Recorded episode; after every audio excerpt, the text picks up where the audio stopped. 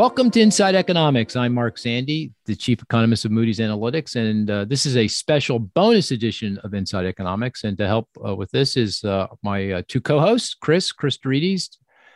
How's it going, Dr. deRitis? Been all right, hanging in Yeah, there. you're, I see you're still in the office. You're about the only person in that office. There are uh, three of us here today, I believe. So Yeah, I was there yesterday briefly, and it was I don't know. Uh, it doesn't feel like people are going back. Uh, yesterday was actually a bit of a busy day. I think we were up to six. So. Oh, okay. Critical mass. Okay, very good. And uh, Ryan, Ryan Sweet, director of real time economics. Got any good statistics for us, Ryan? What what's the top of mind right now? What what statistics should we all know? I got one for you. I got like three of them, but I'll give you one. Well, I was thinking about the CPI tomorrow, but I was going to tell you I made a big mistake over the weekend. Oh, what's that? I bought the kids a cotton candy maker. Oh no, I didn't. Oh yeah, I thought oh. it was going to be like a treat. Now it's like after dinner, before bed, they're like, "Can we Right. have cotton candy?" I didn't even know there was such a thing. Oh yeah, it, this thing's pretty cool, but their dentist is going to, you know, not be happy. Yeah. Or uh, sugar prices. Uh, Yeah, there you go. There, I'm going to watch the sugar price component of the CPI tomorrow. Yeah. R- Ryan has every gadget on the planet, I think. And then Uh, now- one, one of every gadget. Somebody has two. That's two. Some That's true. so, I've got a couple, a couple of everything. Yeah. Yeah. Right. All right, And so what are your numbers?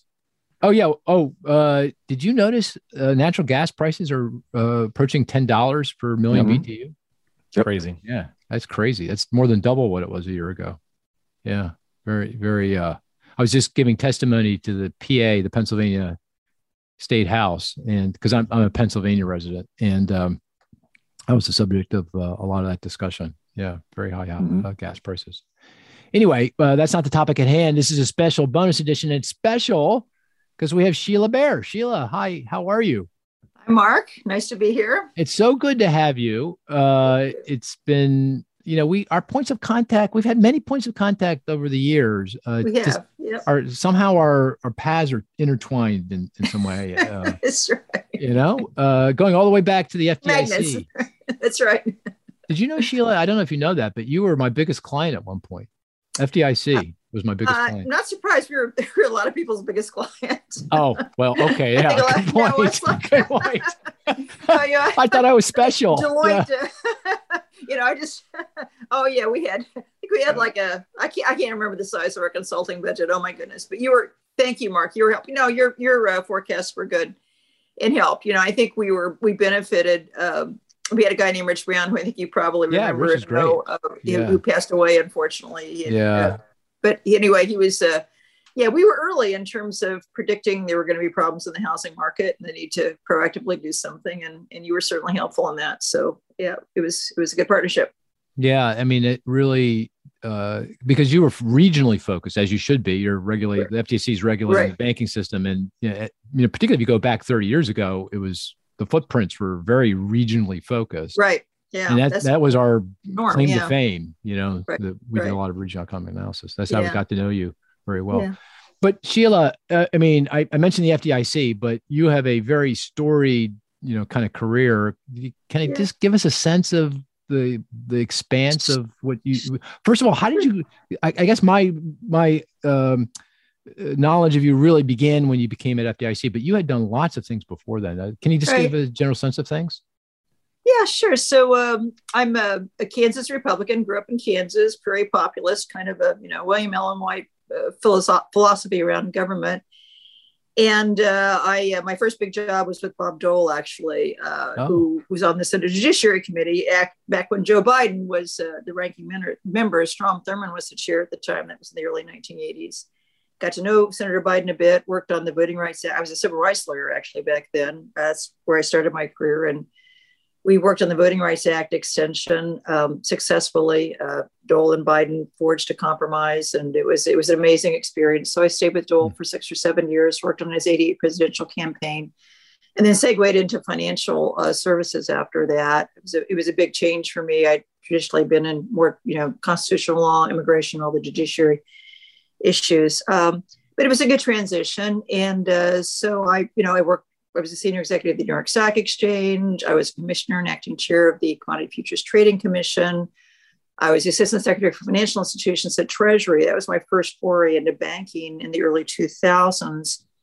Uh, had had some small children. Found a government career in DC was not conducive to raising small children. So we fled to uh, the University of Amherst for four years, where I taught, and then I came back in 2006 ah. to chair the FDIC, which is where we met. So yeah, I've had a lot of government experience, political experience, and financial market. You know, with with securities at the New York Stock Exchange and derivatives with the CFTC, and then of course finally with banking at Treasury, and then at the FDIC. So it's uh, I think that helped me during the crisis because I, I had a sense of, you know, I wasn't completely bank centric. I had a sense of what was going on in derivatives and and securities, and, and clearly there was a you know uh, with OTC derivatives playing such a big role, and then you know the the problems we were having at the mortgage securitization market um, and lack of disclosures there. It was uh, it, they were they were helpful insights to have uh, as we navigated that difficult space. it right. was a very difficult time, very difficult time. Right. And you've had a, a couple of other uh,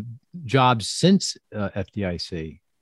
I have. So yeah. So I went into. Um, I worked at the at the Pew Charitable Trust for several mm-hmm. years. Uh, we we set we set up something called the Systemic Risk Council, which still mm-hmm. continues. I serve as the chair emerita and senior advisor there, and Erkki Liikanen and, and Simon Johnson currently chair. It's a great group of mainly former uh, regulators, but also uh, industry people, academics, and we we try to keep an eye on system stability and try to advocate uh, for for measures to promote system stability. Uh, and then I was a college president for a few years, where I became very right. involved in the student debt issue and, and, and, very proud of some of the uh, the initiatives we pioneered. It was at Washington College. I, I think I think uh, Ryan went to Ryan uh, Washington College. Didn't oh my gosh, really? Play baseball, Ryan uh, Washington. I College. did. I was. Yeah. Oh, I went to Washington College. Team. That is very. Oh, what a mm-hmm. small world. Uh, so Are you she, from Maryland? Or are you from the area originally, or how did you end up at Washington College? Uh, baseball. So I grew up in South Jersey, and really? uh, a guy on my team uh, went to Washington College. And he's like, "You need to come visit this place," and yeah. I fell in love with it as soon as I yeah. set foot on campus. It's a beautiful yeah. campus. It really is pretty, it, and a storied history too. It really mm-hmm. was George Washington School. Uh, he, uh, it was the first. Uh, it was the first. Uh, actually, uh, it, it is the oldest, I believe, chartered institution under the United States. So Harvard under the Brits got chartered, but right. we were next. Huh. so we were the oldest, and uh, George Washington was actually on the board. Uh, we benefited from his personal philanthropy. We've got a wonderful um, uh, center uh, for the American experience that uh, is all about American history, and yeah, it is a special place. I'm glad. To, nice to nice to hear it alum. Uh, speak well of it because it is is a great school. It really is. Anyway, we had we initiated a lot of affordability initiatives there that I'm mm-hmm. very, very proud of and uh, after that decided to uh, do more of a portfolio approach have a little more time with my uh, with my family with my husband to travel. So i've been doing corporate boards and advisory work since then including with the P- uh, peterson foundation on student debt. Got it. And we'll come back to that for sure. Okay uh, great. absolutely. Um, here i was i said before we g- went on that i was going to tease you a little bit. So here it is. Uh, okay. I, I was you know reading your bio just in preparation for this or wikipedia page and it says Forbes said you were the second most powerful woman in the world twice. Right. So the so why not the most powerful woman? What the heck? well, I wanted to know that too. Angela Merkel beat me out. Oh, Angela Merkel. So oh. Say? You know, some heavy competition okay. there. Yeah. Yeah. So, but uh, they, the sad thing was once the, the crisis subsided, I dropped to number 14 and I was behind Lady Gaga and I was quite upset about that. Oh, that is upsetting. and then, I have to say. Right. And then when I left the FDIC, I dropped off, but I was at the top of the list of people who dropped off. So there you go. No, but it was that was a headache. I think it was more about the agency than me, but it, it was nice accolade because the we were. I, am proud of what the FDIC did. The FDIC did during the crisis. It was it was stabilizing. It was reassuring, and uh, I was very proud of the job we did. Absolutely uh, critical, I I, I think, yeah. uh, and um, you know what a wonderful career. I mean, just an amazing career.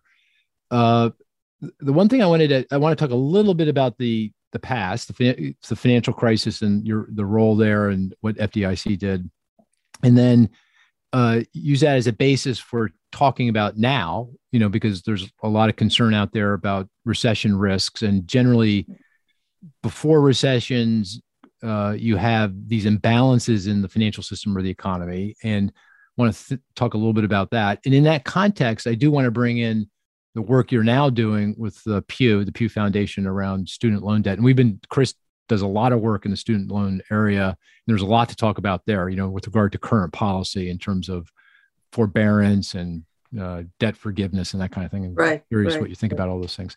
But first, first up, the financial crisis. Uh, I, I want to. I think I might have said this to you before. I can't remember your answer. I want to try it again and see uh, wh- how you respond.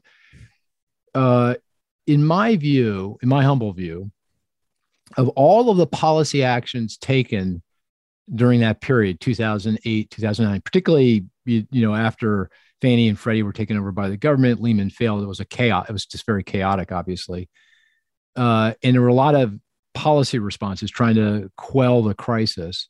You know, everything from TARP to you know all kinds of bailouts and everything else.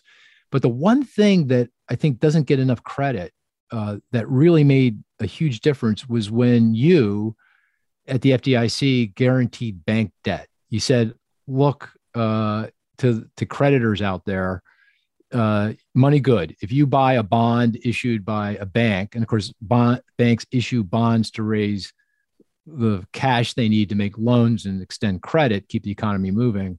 If you buy that bond, it's money good. Uh, that you know you'll get you'll get your money back. And as soon as that happened, as I recall, I think literally to the second when it was announced, you could see LIBOR TED spreads come in. TED spread Right. being the difference between LIBOR, the ba- the rate banks charge each other, and the risk free short term treasury yield. And if that gaps out, that means people are panicked and banks need to charge each other a lot of uh, interest to compensate for the risk. But when that comes in, that's an indication that people are feeling calmer. And it came, it maxed out like the, the you know right before the announcement at the all time high, and it it came in very rapidly. Do you does that resonate with you? Does that does that action is that in the top of the list of things that you think really played a key role in quelling the financial crisis? Yeah, so I, I actually I wrote a, a book, Bull by the Horns, uh, my memoir of the financial crisis, and I spent quite a bit of time on that. That that was a um, we were originally asked. I'll, I'll never forget it. I so Hank Paulson said you need to come to my office, and we couldn't find out what the meeting was about. And I kind of walked in, and I had I, I smelled an ambush. So he was he was sitting there off with Ben Bernanke, and the, on the phone was Tim Geithner and I think you know, kind of some of our different perspectives are well known at this point. Uh, but anyway, they they basically had a script for me, a, a, little press release. They wanted me to stand up there and say that we were going to backstop all all all bank debt, not just bank debt, not insured banks, but holding company debt. Okay, so this is mm. not this is bid that went beyond insured depositories. And that the Fed and the Treasury would be right behind me. So I said, "Well, that's that's interesting." So I took it, I told my, I took it back. I talked with my team, I talked with my board. And my main question was why, why do we need to guarantee all debt? The problem is banks couldn't roll their debt, right? They were heavily mm-hmm. reliant on short-term financing, you know, overnight financing, a lot of it. They couldn't roll their debt. And so I said, well, let's, we'll guarantee newly issued debt. We can do that. The stuff that's already out there, investors are still going to be at risk and and but we should also charge for it because this is a risk for us. We're using the deposit insurance fund basically to to backstop debt of very large financial institutions it, it, it, you know including at a level where we're not directly backing the depository which is our charter and mandate. So we took that back and after some toing and froing uh, that was the program we put in place. And it was successful and uh, I, I think you're right because you know i look we, we terminated that program pretty promptly, whereas the Fed facilities continued on for many years. And I, I, think that's a mistake because you should look in times of true crisis, looking at temporary debt guarantees, I think is a better way. It does not increase money supply. It's easier to put on and, to, and take back off, which was clearly the experience. And it was immediately stabilizing as you as you point out. So I do think it was successful. I don't like bailouts at all, but if you have to do them, I think going back to that model as opposed to this heavy reliance on these Fed facilities that end up becoming standing facilities and you just have more and more um, with best of intentions, but more and more Fed intervention and market functioning. Uh, I, I, think that's that's a, an unfortunate trend, and we saw it again during the crisis, so uh, the pandemic crisis. So yes, thank you for recognizing that. I would also say, though, I think on a macro level, yeah. that probably was one of the more significant things. But at, at a household level, I am more proud of what we did for insured depositors. We we we, had to put things. Look, when I came to the FDIC, the receivership function had really been shrunk. I mean, this was the golden age of banking. You know, everything was they knew risk, they understood risk. We were going to have bank failures anymore, and and really that component of the FDIC had which had been downsized, and we started rebuilding it when I got there, but. We also just used a lot of uh, purchase and assumption transactions. In other words, we sold, the, but the smaller banks, we sold them to other smaller banks. And that was so much better to ensure seamless access, continuous access, not just to people's deposits, but also all their other banking relationships. There were, there were no disruptions because of that strategy, which we used overwhelmingly. And so that took a lot of work. I think we made it look easy, but that took a lot of work. But it was really, you saw, you know, there were in there were no bank runs. Money was coming into banks. And I think right. a lot of that was because at the Main Street level, people understood we were there and we were taking care of them. Yeah, the uh, U.S. Tr- uh, Treasury, you were behind, sitting behind the the, the bank deposits, and and people exactly were confident. Exactly. I want to I want to try a couple of other sort of conventional wisdoms. They're Zandi conventional wisdoms okay. of the crisis, just to get your take on it. Um, uh, another one is that you know the the thinking out there is that the the crisis really got going with the Lehman's failure when the decision was made by Secretary Paulson that there's no bailout here. The creditors of Lehman are on their own, and of course, you know things uh, kind of fell apart after that. But in my thinking, the the beginning of the end wasn't the real catalyst for this part of the crisis where things completely went off the rails wasn't Lehman. It was a takeover of Fannie Mae and Freddie Mac one week before. Because it literally it was one week before, I believe a Saturday the week before, Fannie and Freddie were put into conservatorship. And I think that kind of rocked creditors thinking the, the investors in financial institutions they thought Fannie and Freddie was an extension of the US government. And there was no way that the government would back away from that commitment. And they did. And right. that just completely eviscerated, you know, sentiment and confidence. And then of course Lehman got caught up in the in the the tsunami that followed that. What, what do you think of that narrative or, or the, that that that kind of perspective? Yeah, it's a good question. There, there were so many things happening at once. It's hard to, to know what the, the single factor was, what was on uh, investors' mind and the market's mind, and reacting to that.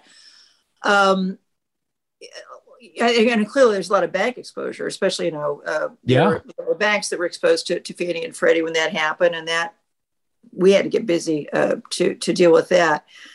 So uh, I, I, do think it was jarring. You're right. Uh, Lehman was the one that got the big headline, um, but Fannie and Freddie, in terms of their role in the economy and their size, was way more significant than Lehman ever thought about being. I mean, I said, you know, Lehman was kind of a mid-tier institution that I thought, if you for investment bank, was not.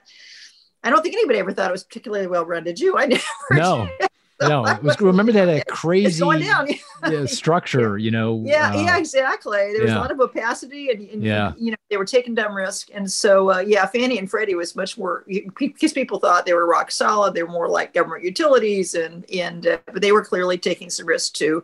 Ironically, that the catalyst for that was the market losses they were taking on their their uh, private MBS exposures, not not on their mm-hmm. own loan book, which was was not so not nearly as bad as what you saw in the private label securitizations. Um, but yeah, yeah, you're right, and it's uh, there, there's not been much scrutiny of that, and and it's I and it's sad. I think that they're still in conservatorship. I uh, that that shouldn't happen. You know, nobody should be in a conservatorship with 14 years now or whatever. I mean, that's just it's not it, it's not what the law was set up to do. It's not conservatorships are equipped to do. And I know it, it, the problem is it just keeps being everybody's last priority. To some extent, mm-hmm. Fannie and Freddie are victims of their own success because they're kind of keeping things going anyway, even in conservatorship with all the challenges that provides. And so, if you know, if it ain't broke, don't fix it.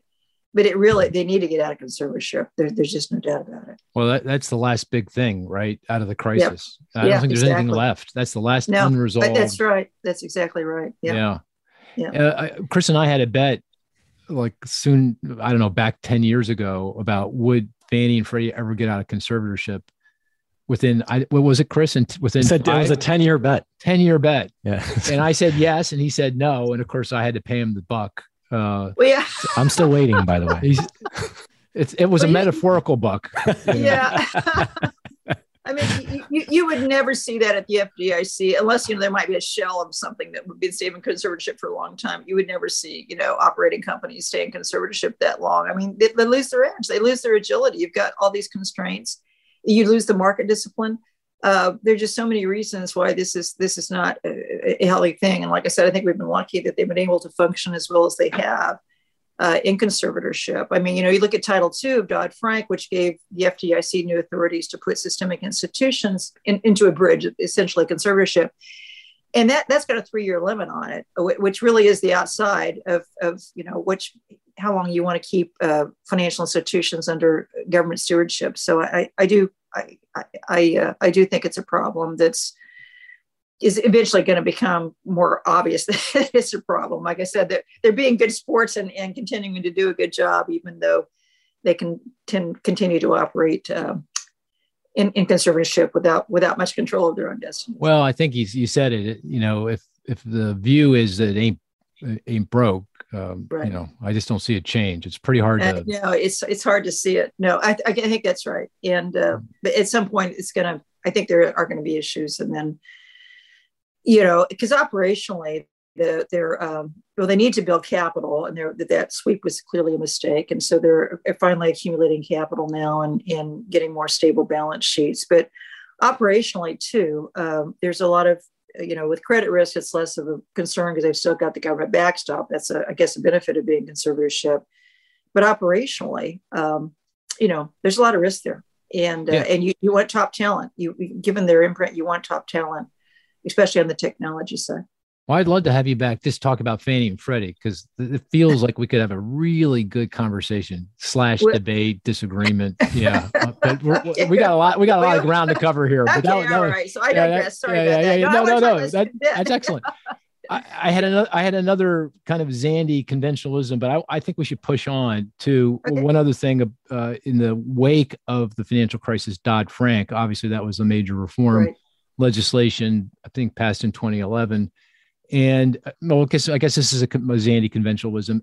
I view it as a success. I mean, there's a lot, there was a lot of moving parts there, and you know, not all parts worked as well as uh, the other.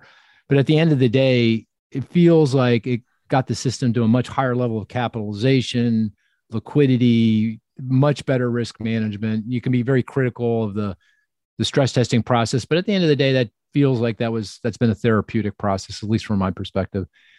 Do you? How do you feel about Dodd Frank? Uh, do you do you, do you, do you view yeah, it as so, fondly uh, as I just articulated it? Well, you, well, I was very involved with it, uh, and uh, yeah, I think uh, you know we pushed hard on Title II to give us broader uh, conserv- you know authority to take over entire institutions. We only had a jurisdiction over the insured depository piece during the crisis, which was another impediment it was uh, our toolkit wasn't as adequate as it should be. So I, I think that was good. We pushed for the Financial Stability Oversight Council.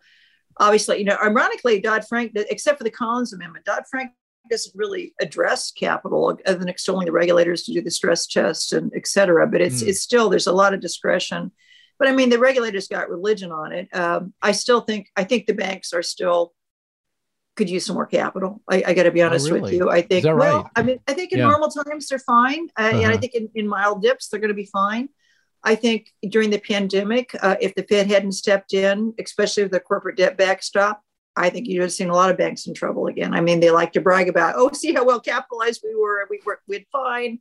They did do fine. Good for them. I'll give them that. But I don't think that would have been the case if the Fed hadn't stopped in with really massive liquidity support. So we need to be honest about that. And if, you know, and if we, we're just going to accept a paradigm that to be, you know, banks, we're going to accept these very large banks and accept that they're, you know, they, to be profitable, they have to operate at the level of leverage that is going to be unstable, in, in deep times of economic stress, and we're going to bail them out. I think that's what we've got now. Okay, let's just say it. That's what we're doing.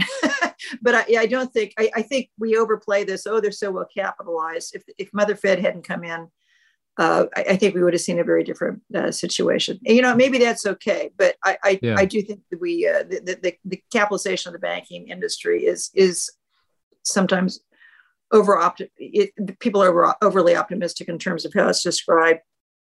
I also think you know, in countercyclical capital buffers, boy, this year I don't know if they're going to do it or not, but if they're if they're going to invoke a countercyclical capital buffer, this would be the year to do it. Mm-hmm. Profitability is still strong, recession risks are high do it now, build in a little extra cushion before, you know, before the, uh, the economy hits the skids, which it, which it may very well in the next year or two.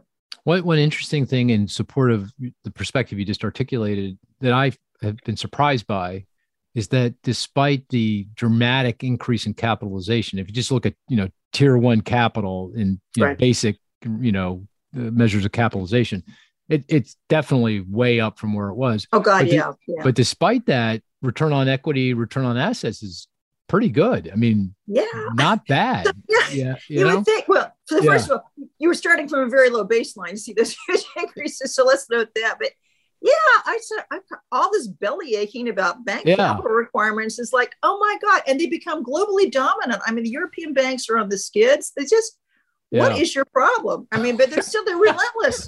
oh no, relentless. They're yeah. you know they, they want to put take treasuries out of the denominator and reserve accounts out of the denominator, and you know they're just they're just relentless. More leverage, more leverage. They won't they won't stop, even though it.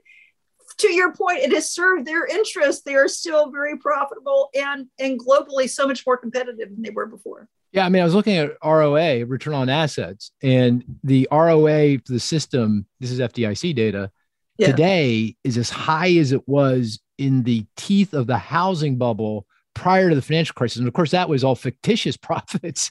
That was yeah. stuff that you were well, making up. Right. Yeah. and this, and this, we still have fairly low interest rates. As interest rates rise, their spreads are, you know, their net interest margins are going to go up. It, you know, and, yeah. unless it's a bad recession, then we'll see what the credit losses look like. But yeah, well, that you know, yeah. the economists will say Modigliani Miller works. You know, that's what yeah. it seems to say. Yeah, you know? yeah, yeah, yeah. So, yeah. I won't go into the, go into that. Did you? Yeah. you, you guys studied Modigliani Miller, right? Oh, you young guys, you young guys, you studied yeah, that. Yeah, yeah, right. yeah, Actually, I think they wrote that seminal paper when they won the uh, Nobel Prize in 1959. That that's the year I was born. That long ago. Yeah. well, the, the only thing that distorts that analysis is too big to fail, right? So if you can't, I mean, if, if, there was no there was no perception of, of government backstop, let's face it, there still is. That would be a more per- perfect theory. But yeah, yeah, at some level, I think it, it does prove the point yeah. Anyway well let's uh let's roll forward to the current time. And uh let me ask you this broadly.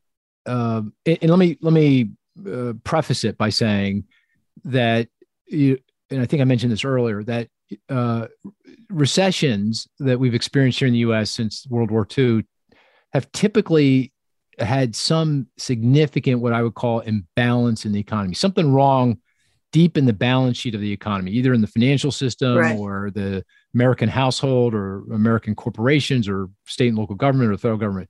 Somebody's done something really untoward, kind of, kind of a fault line, you know, down the balance sheet. And it's not a problem if everything sticks to script, but if you get into a rising rate environment like the we're in one now, or the economy starts to weaken, it exposes that fault line. That fault line shakes, and that's what is the right. thing that sends you, you know, down under. So if that with that as context, first, does that feel like a good characterization of mm-hmm. the dynamics yep. here? And second, can you and, and this is really hard, and you know, I can't do it, but if you can, if anyone can do it, you can. Is there something out there in the balance sheet of the economy, the financial system, households, corporates that make you nervous, worried, kind of on the radar yeah. screen, top of mind? Yeah. So I, am actually uh, look. We need to get inflation under control, and the economy's going to have to slow down to do that. But I, am optimistic that this time around, uh, it's really you know, it's going to be wealthier people if they take the hit because you know the household budgets are balance sheets are still in pretty good shape. Consumer spending is not so heavily driven by borrowing, especially mortgage borrowing and you know the, the home equity refis that we saw prior to the crisis. So, in terms of hitting consumer spending and consumer wealth, I'm more optimistic that this will be really hitting, and it is already hitting, hitting financial markets, hitting real estate markets, hitting community markets with wealthier people tend to be exposed to those and wealthier institutions. At the, at the, at the household level, I'm hoping that, that it's going to be a, a pretty uh, not tempered response impact, excuse me, at the household level. So the things that I worry about in terms, so but but we may go into recession, or we just you know a, a stagflation environment. You know, I do worry about corporate debt. It's at all time mm-hmm. highs. Was it 12 trillion now or something? Mm-hmm. I mean, it, that's just non you know non bank non financial institution debt. Mm-hmm. Uh, I think about 70% of it is fixed. That's good. But, you know, there's still a lot out there that floats. And then the stuff that needs to be refied is going to be at higher rates. And so, and a lot of it's been, you know, by uh, issued by non-investment grade companies. So as financing costs go up for, for the corporate sector, can they handle it? Even if they do handle it, will they compensate for the higher financing cost with, you know, reduced uh, reduced you know try to cut expenses through through labor force reductions you know to maintain their margins and their investor distributions their shareholder distributions. So i do worry about that hitting people at the uh, at the main street level. And and there may be corporate failures too. I don't know. We'll, we'll see how high the financing costs go. And but if you're in a stagflation environment where demand is going down demand for the products going down the financing costs are still going up that could be challenging for a lot of them on the banking sector, to our earlier point, yes, they're much better capitalized. I don't think we have a good ha- handle on the largest banks, uh, especially those with prime brokerage operations. Their their their non-banking clients and, and what those market exposures look like. Obviously, there's a lot of market volatility right now. We've seen we've seen a few naked people swimming already to go to coin. I think it was where our, you know, Warren Buffett said, yeah, you, you, you don't the, know. The tide goes out. So naked until yeah. the tide goes out. So we've seen a couple naked bodies already.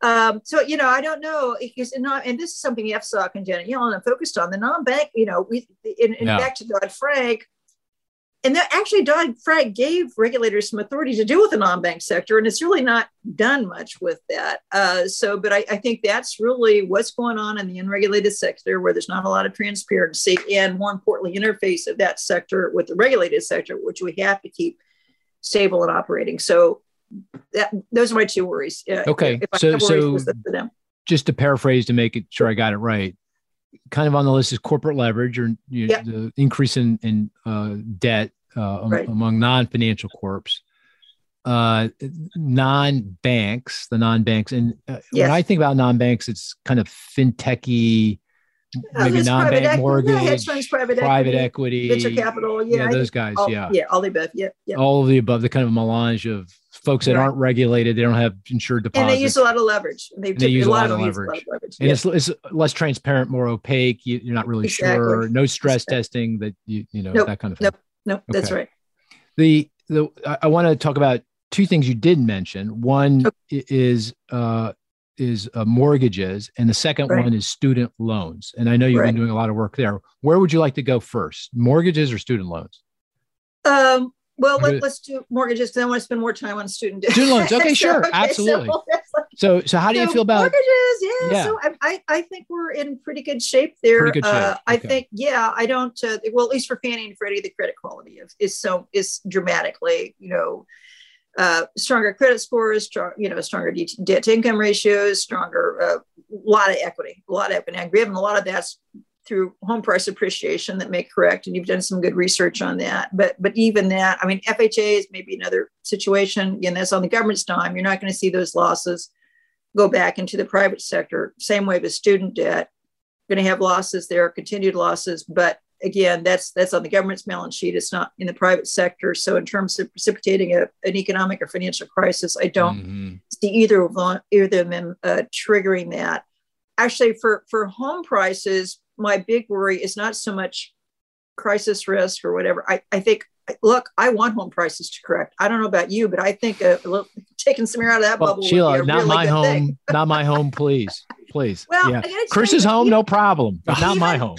Yeah, but e- look, even even people who already own their homes, so they're going to be there for a while. What's the impact? Their taxes are going up, right? They might have ah. a thirty-year fixed rate mortgages, but now they've got a bigger tax bill, and they're not going to monetize on their house for a long time.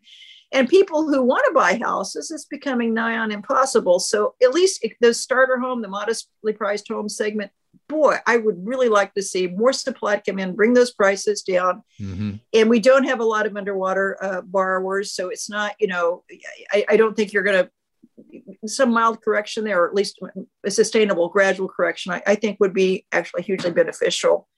Uh, but no, I, I don't see a, a, crisis brewing in, in residential mortgage markets at all. CRE yeah. may be another thing with bank exposure there. Well, we, that may be a little bit of a risk uh, with the banking sector, but and, and, student debt is you know there's massive amount. We've got a, what 1.75 trillion now, but 1.6 of that is uh, oh, it's up to 1.7. Okay. Yeah, yeah, for, including yeah. private. Yeah, yeah, okay. yeah, and I think it's about 1.6 for government. So yeah, it's a lot and uh, you know there are a lot of uh, borrowers who are unable to make their payments when they graduate uh, you know we don't really it's, it's hard to know what the current that we've had you know a, a, payment suspension for over two years now. So we don't really know what's going to happen when payments have to resume again.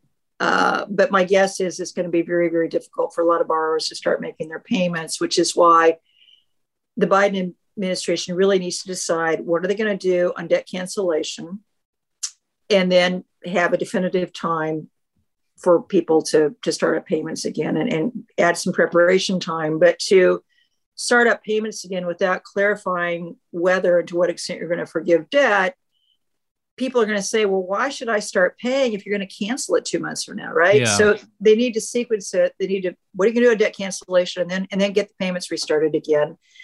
Rich Cordray over there doing some great work trying there, there's something so there the student debt the automatic default is a 10 year repayment plan and that's that's best for most people because you know you don't want your your debt payments go on forever. So a 10 year amortized loan again if you keep your borrowing within affordable levels and that's really what the, the peterson foundation initiative is about that's fine. But if you've got trouble there's something called income driven repayment which basically is you, you pay a percentage it's based on a percentage of your income not just a fixed you know 10 year amortized loan but there's some downsides to it too which is is that if your payment doesn't cover your interest you're, you're going to have you know you're, you're going to have negative amortization your interest is going to accumulate. And a lot of the outstanding debt now it comes from interest accumulation on on loans that are not performing or are, are not the payments aren't sufficient to cover the interest. Plus you're most of them go out 20 25 years so going to be paying for a long time. And even at the end you get whatever's left is forgiven.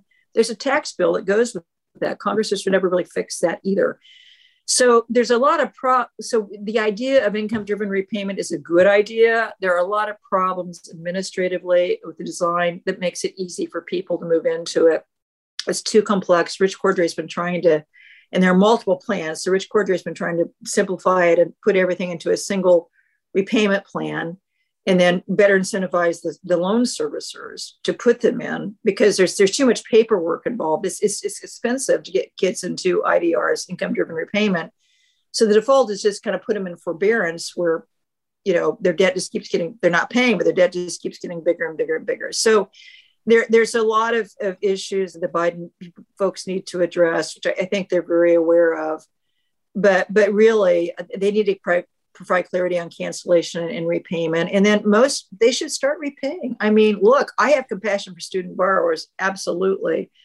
But most, and there have been rip-off schools and there have been, there's been marketing of, of debt to kids that's just not been appropriate. But overall, most borrowers have gotten good degrees that have enhanced their income potential. They can afford to pay back either through the 10-year repayment plan or the IDR and they should because i think you know debt is a serious thing and we're teaching kids all the wrong lessons with this kind of mess we've got uh, for, for student loans right now and this i'm speaking in a personal capacity mm-hmm. here but it's just it, it's not it's so well intentioned and, and so not working the way it should and this idea maybe you'll have to pay it maybe you won't it, it really young people need to take student debt, any kind of debt seriously, including student debt. And that's going to be their first experience with debt. It's a financial obligation. It's going to put a burden on your future for many years. What you have to pay on your student payments is money you're not going to be able to spend on vacations or dinners out or whatever. They need to understand that. And so many don't. I mean, um, Beth Akers, who's a, is an economist, she's at E and I did a, a, survey a few years ago of first year of, of students after their first year to find out what they thought about debt, and a third of them didn't even know they had debt. Yeah. I mean, this is like, hmm. you know, there is such a crying need for transparency around this what student debt is, what it means, what they're borrowing, what's going to cost them when they graduate. I mean, and that's really what the Peterson Foundation is trying to do. We're not getting they do not i do they they do not get into the into the policy debates or anything like that that's not the kind of foundation they are they just want to empower young people provide more transparency help them you know sort through a process that's now too complicated. Let me, sure. let me provide a little context. I don't care about this or anything. yeah, yeah, yeah, yeah, yeah. No, I can see this is yeah. a big deal. There's a lot to unpack there. You talked a little bit about you know the fact that the and this is for the listener out there who's not as right. well versed in all right, of this. Right. And right. The, the first thing is, you know, obviously since the pandemic, there's been a moratorium on student loan payments. The president, Trump right. first, and now President Biden under executive order has continued to extend that forbearance. That comes up in August. I believe is the next. It's, yeah, it's been a moving time from the most recent extensions yeah. up to August. You're correct. Right, and I think uh, on that issue, Chris has actually done a lot of work here correct me Good. if I'm wrong, Chris, but we the the if people start repaying, uh, let's put the, the debt forgivenesses for aside for a second, and they, they have to begin paying again in August. The macroeconomic consequence of that is small. Is that do I have that right, Chris? That's right. Because most of the debt forgiveness, well, you know, a lot depends on how this thing is actually structured. We're talking right. about ten thousand dollars of debt forgiveness. Is that for everyone? Is that just for uh, folks with less than ten thousand dollars worth of debt? Right there to uh, Sheila's point, there are plenty of people who have large debt amounts, but have the income because of their education to pay. It's really the, the population that's at risk is that lower balance uh, population that didn't complete their their degree, mm-hmm. right? So if you had something that was very targeted towards them, perhaps you actually would have a little bit more of a net impact on the economy versus the broader uh, debt forgiveness. But yeah, as as it's been discussed, a blanket ten thousand dollar debt forgiveness would actually have a pretty limited impact on uh, macroeconomic activity. Right, right. And then on the debt forgiveness, so this is a you know a debate that's been raging for quite some time, but it's taken on added life in, in under the Biden administration. That is, and of course Biden during the campaign, I think that's his heart is in the income repayment plan that Sheila you right. talked about. Right. He put forward. I, I remember evaluating it and writing a paper about his uh, Amer- uh, income repayment plan, and it's basically kind of juicing that up, and it's very targeted, meaning, you know, if you ha- have to spend uh, uh, more than ten percent of your income on student loan debt, then we'll cut you a break. And if you're still paying on that debt ten years later, it's more than likely you're one of those folks Chris just mentioned. You know, you didn't grad, you didn't graduate, or you got a degree that was not going to give you the income you need. So, mm-hmm. and if you worked for public in government or for public service, and yeah, we'll give you some debt forgiveness. That's yeah, well, like, yeah, it's it's ten years for public service. It's more like twenty twenty five for if you're not. So yeah, exactly. Anyway, yeah. yeah. So um, that feels more right. But now they're talking about, and we of course we don't know what they have in mind because we're all waiting to hear. And I yeah. think they will sequence it. I'd be pretty shocked if they don't sequence it. Yeah, I would assume so. Yeah, yeah. right. I mean, it doesn't make sense. Uh, but I, but some of the numbers here are pretty big, you know, uh, that, you know, you're hearing and, and, uh, it sounds like that doesn't, that's not the direction you would go, uh, Sheila. And that, Chris, yeah. I don't think that's the direction you would go well, either. Right. No. Yeah. Okay. Yeah. I, I, I'm all for, I, I have publicly endorsed 10,000 of debt cancellation. I, you know, I, the Center for Responsible Lending came out with that recommendation a few years ago. I used to be on their board. I think, I think they did some really good analysis. It, it's the most, of all the different options, uh, it is the most progressive. Uh, sure, if you do it for everybody, yeah, there's some reason you know, very wealthy people are going to get ten thousand dollars of debt forgiven, but uh, proportionally, it helps uh, lower income kids, kids of color, first gen, kids who went to a school didn't get a good degree, kids that went to a poor quality school didn't get a good job. Those are, I think, about half of the students in default would have their debt wiped out with ten thousand dollars. Uh, so it's, uh, it, it, it's it's it's well targeted, and you know I'd be all for if they wanted to further target it to um, to kids who didn't graduate with a degree or kids that are already in default. I mean that that borrows are already in default, but they Good don't point. and they don't they don't they don't understand what debt is. They don't understand what they're getting into.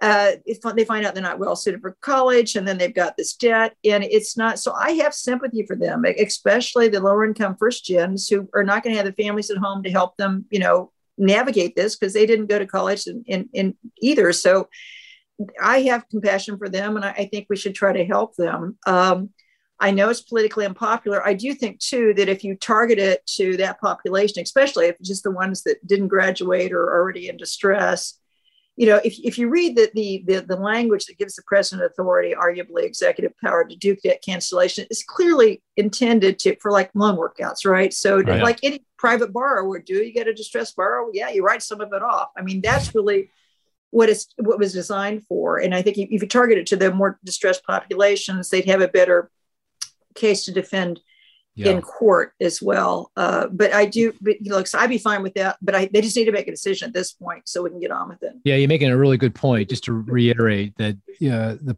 the president is doing this under executive order, but it doesn't mean it's not going to be challenged in the court. It's so right. yeah. Depending on what he does, actually, how broad it is, yeah. yeah, will determine whether this actually sticks or not. You know, that I agree. Exactly right. Yeah, exactly. very, very important. Well, this all brings us to the work you're now doing with the Peterson Foundation, and w- this is work where we've been collaborating with you. we have, on. yes, yeah, yeah. It's been uh, really something we've been working on for the last couple of years, and it's now coming to fruition. Uh, this the and this goes to your point that kids don't really understand what they're getting into when they take on a student loan. And yeah. this this tool that you've developed uh, is to help students kind of figure that out and determine right. how much debt they can actually take on from financial. Right. Did you want to explain that tool? Yeah, yeah, yeah. Okay. No, that that that was a that was a nice uh, explanation of it. So it's really focused. You, you look at the student debt tools that are out there now. They're more again. They're they're focused on maximizing how much you can borrow.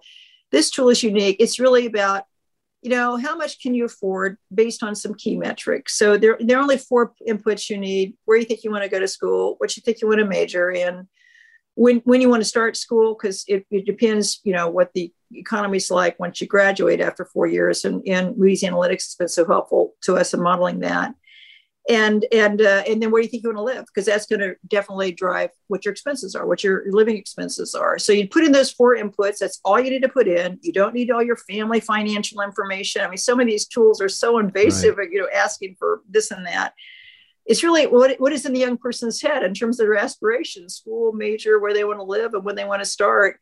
And you can put in as, as many as you want and it will give you a number an aggregate number of the total amount for undergraduate degrees the total amount you you can borrow and still have an affordable payment once you graduate. And it'll walk you through so and, and we define affordability to have at least after you pay out for all of your essential living expenses you have at least $150 a month left. And we're transparent about that. That was a judgment call. We work with your folks to figure out you know how much to be affordable how much you know spending money extra you know spending money to have and we settle on 150 but the tool will allow you to do more or less uh, mm-hmm. if, if you want to borrow a lesser amount or a greater amount. So that's really what it is. And it's just so simple to use. And we, we tested it with a lot of young people before we're just launching uh, today, actually. And, uh, and it got a tremendously favorable response because it's really easy to use. It's fun to use. It's not invasive we're not selling anybody's information. We're not asking for personal information about you. We're not selling your information again, like so many of these other uh, student debt uh, tools use. So it's, it's really just to help young people navigate this very important first decision they're going to be making about borrowing. And we're really excited about. It. We really yeah, appreciate it, the partnership I, with I you. Play, I've been I've been playing with it, and it, good, it, good, it is good. really cool. Uh, very slick cool. and quick. Really, you get an answer. Yes, you, know, yes, you don't have to wait. Yes. It's like, yes, exactly. Like Ryan's models, you know, you click solve and it takes a, a, a minute later because he's doing 10 gazillion calculations. this gives you an answer. And I, I plugged in uh, economic. Oh, the other cool thing is lots of majors. You know, it's very detailed. You know, yes, it is. Yeah, it's not uh, you know broad strokes here. It's like no. very specific. So yeah. I put in economics, uh, uh you know, University of Pennsylvania, because that's my alma mater. And I said, okay, right. I'm graduate. I, you know, dreamed a little and said, okay, I'm going to start in 2023. Uh-huh. And it came back and it said I could borrow, uh, you know, given my income prospects, you know, because I get an economics major from the University of Pennsylvania, uh, forty-eight thousand dollars, forty-seven thousand three hundred fifty dollars to be precise. And I go, it, well, that's good. Well, economics must have a good good income potential. Where where are we going to live? Where are we going to live? Oh, what, I'm sorry, what, Philadelphia. I'm not moving. Okay. This is where I was. Good, good. I, my kids say I've been sheltering in place all my life. I'm not moving. So, yeah, yeah, yeah. Philly. That's a great point. That's a really good point because it asks yeah. you where are you going to live because the cost of the living. Yeah, yeah know, the cost of living is going to change. Yeah, right? change quite a bit. Yeah. So I thought I go well, fifty thousand is a lot of money. Uh, yeah but then What's I thought, the annual tuition. That's what I was going to say. I mean, yeah, what's the annual no, tuition? Probably, yeah, this probably going to yeah. So um, yeah, so but but again, you've got you've got a number. It can help guide your decision making. And when you get your when you get your uh, quote unquote financial aid offer from University of Pennsylvania, that's where you end up going. You can uh, gauge that what your likely you know for your cost will be against that that dollar amount. And I think that'll empower a lot of uh, students and their families to to know and you know, you can I will say it's a little secret as a former college president, families should know they can negotiate that. that headline right. number and tuition number is not necessarily the number you have to pay. I'm sure Ryan did yeah. that when he was at Washington. Well, college. He's he, he's a he's a negotiator. No, but that that's right. But you can yeah. you know you can go back to the financial aid office and say, look, sorry, we don't want to borrow more than you know twelve thousand a year, and so yeah. uh, what can you do for him? And uh, they might have scholarships, they might provide a discount. So or or if they won't do it, then you might want to look at a, a lower cost school, Washington College. Yeah. so well, I, I, you know I thought the really cool thing is because you know a lot of kids don't know exactly what major, right? But this right. allows them to kind of get as That's a that should be a criterion people's thinking. It's not like yeah, they, well they need to. Well, that's the other yeah. thing. Uh, it's educational in the sense that it gets them thinking about these choices are important in terms of yeah, what their right. financial situation yeah. is going to be once they graduate. Because again, I, it, it, it, it, it's from an educational perspective, it's really, really valuable as well. And by the way, you got to graduate. You just got to graduate. Yes, yes. Please, cannot be cannot be emphasized too much. The worst thing is to have a debt and no degrees. You've got that debt load, and you don't have the enhanced income from a college degree. So that is yes, that is the most important thing. Um, and and also to try to finish in four years, you let take it to five. You know, yep. even just one more year can really add to your debt load. I did want to say that uh, this is obviously a passion of yours because I can see uh, if you're on YouTube and watching, you can see behind Sheila or a couple of books you've written. You want to just uh, tell us about the books? I have. Well, yes. So I have a series of books, kids' books called Money Tales. There's six in the series altogether. Oh, I didn't know that. Okay. Yeah. So, well, I put this one up, Billy the Borrowing Blue-footed Booby, because it's about, I, I want kids to learn what debt is in grade school. I want kids to learn the, Absolutely. The, the, the risk of unaffordable debt and the burdens it can place on you in grade school. So that is a fun book about takes place on the Galapagos about little little blue-footed booby gets into big trouble with it with the buy now pay later scheme actually, so, which is borrowing by the way. so uh, and this is uh, Rock Brock and the Savings Shock. Actually, this is my first book. This is sold very very well, and it's just about compound interest and the importance of savings. And again, starting at an early age, just a little bit every year, how you can really build significant wealth uh, just through a regular savings plan and the power of compounding. Yeah. So yeah, those are so those are two. Thanks for the the opportunity to plug them. But no, yeah, no, no. I, but I here's here's the thing. If you if here's the question, did you illustrate those books? Oh God, no. Oh, okay. if I no. if you had illustrated those books, no, Amy Shing did this one and Barry okay. God did this one. My publisher is Albert Whitman, and they, they arranged for the the Got illustrator. Oh, I, I, wish I could draw like that. Yeah, but the illustrations well, are, are, fabulous. Yeah. You should know if you said yes, I illustrated, then I'd say you are the most powerful woman in the world. I mean, geez, Louise, what can't you do? Yeah, yeah. No, no. Yeah, well, I wish I could. I cannot. Well, you're. I want to take away the cotton candy machine, and I'm going to get these books. exactly. We're going to get our nightly reading now. Yeah. Good. Good. yeah. Exactly. Well, Sheila, it's really been a pleasure to have you. You, you know, I, this is not an exaggeration, and I'm not sucking up, but you are a national treasure. I'm not oh, kidding. You're sweet. That's, I am not kidding. you have devoted your life to you know the uh, to the American people and uh, with a very productive end. So thank you for all that you've done. Well, well let me country. return the favor, Mark, because you've been a, a, long time advisor uh, to people in government, and your your your your your you know your objectivity and the quality of your economic analysis and and and uh, thinking has always been it helps me and a lot of people in government. Oh, so you're, you're kind. But as you can see, all I'm doing is having fun. So that's this was fun. It's this was fun. was fun. It really was. Well, thank you, and uh, I can't wait till our paths cross again. Yes, in person. That would be good. That would be wonderful. Take care now. Okay. All right. Bye bye then. Bye bye.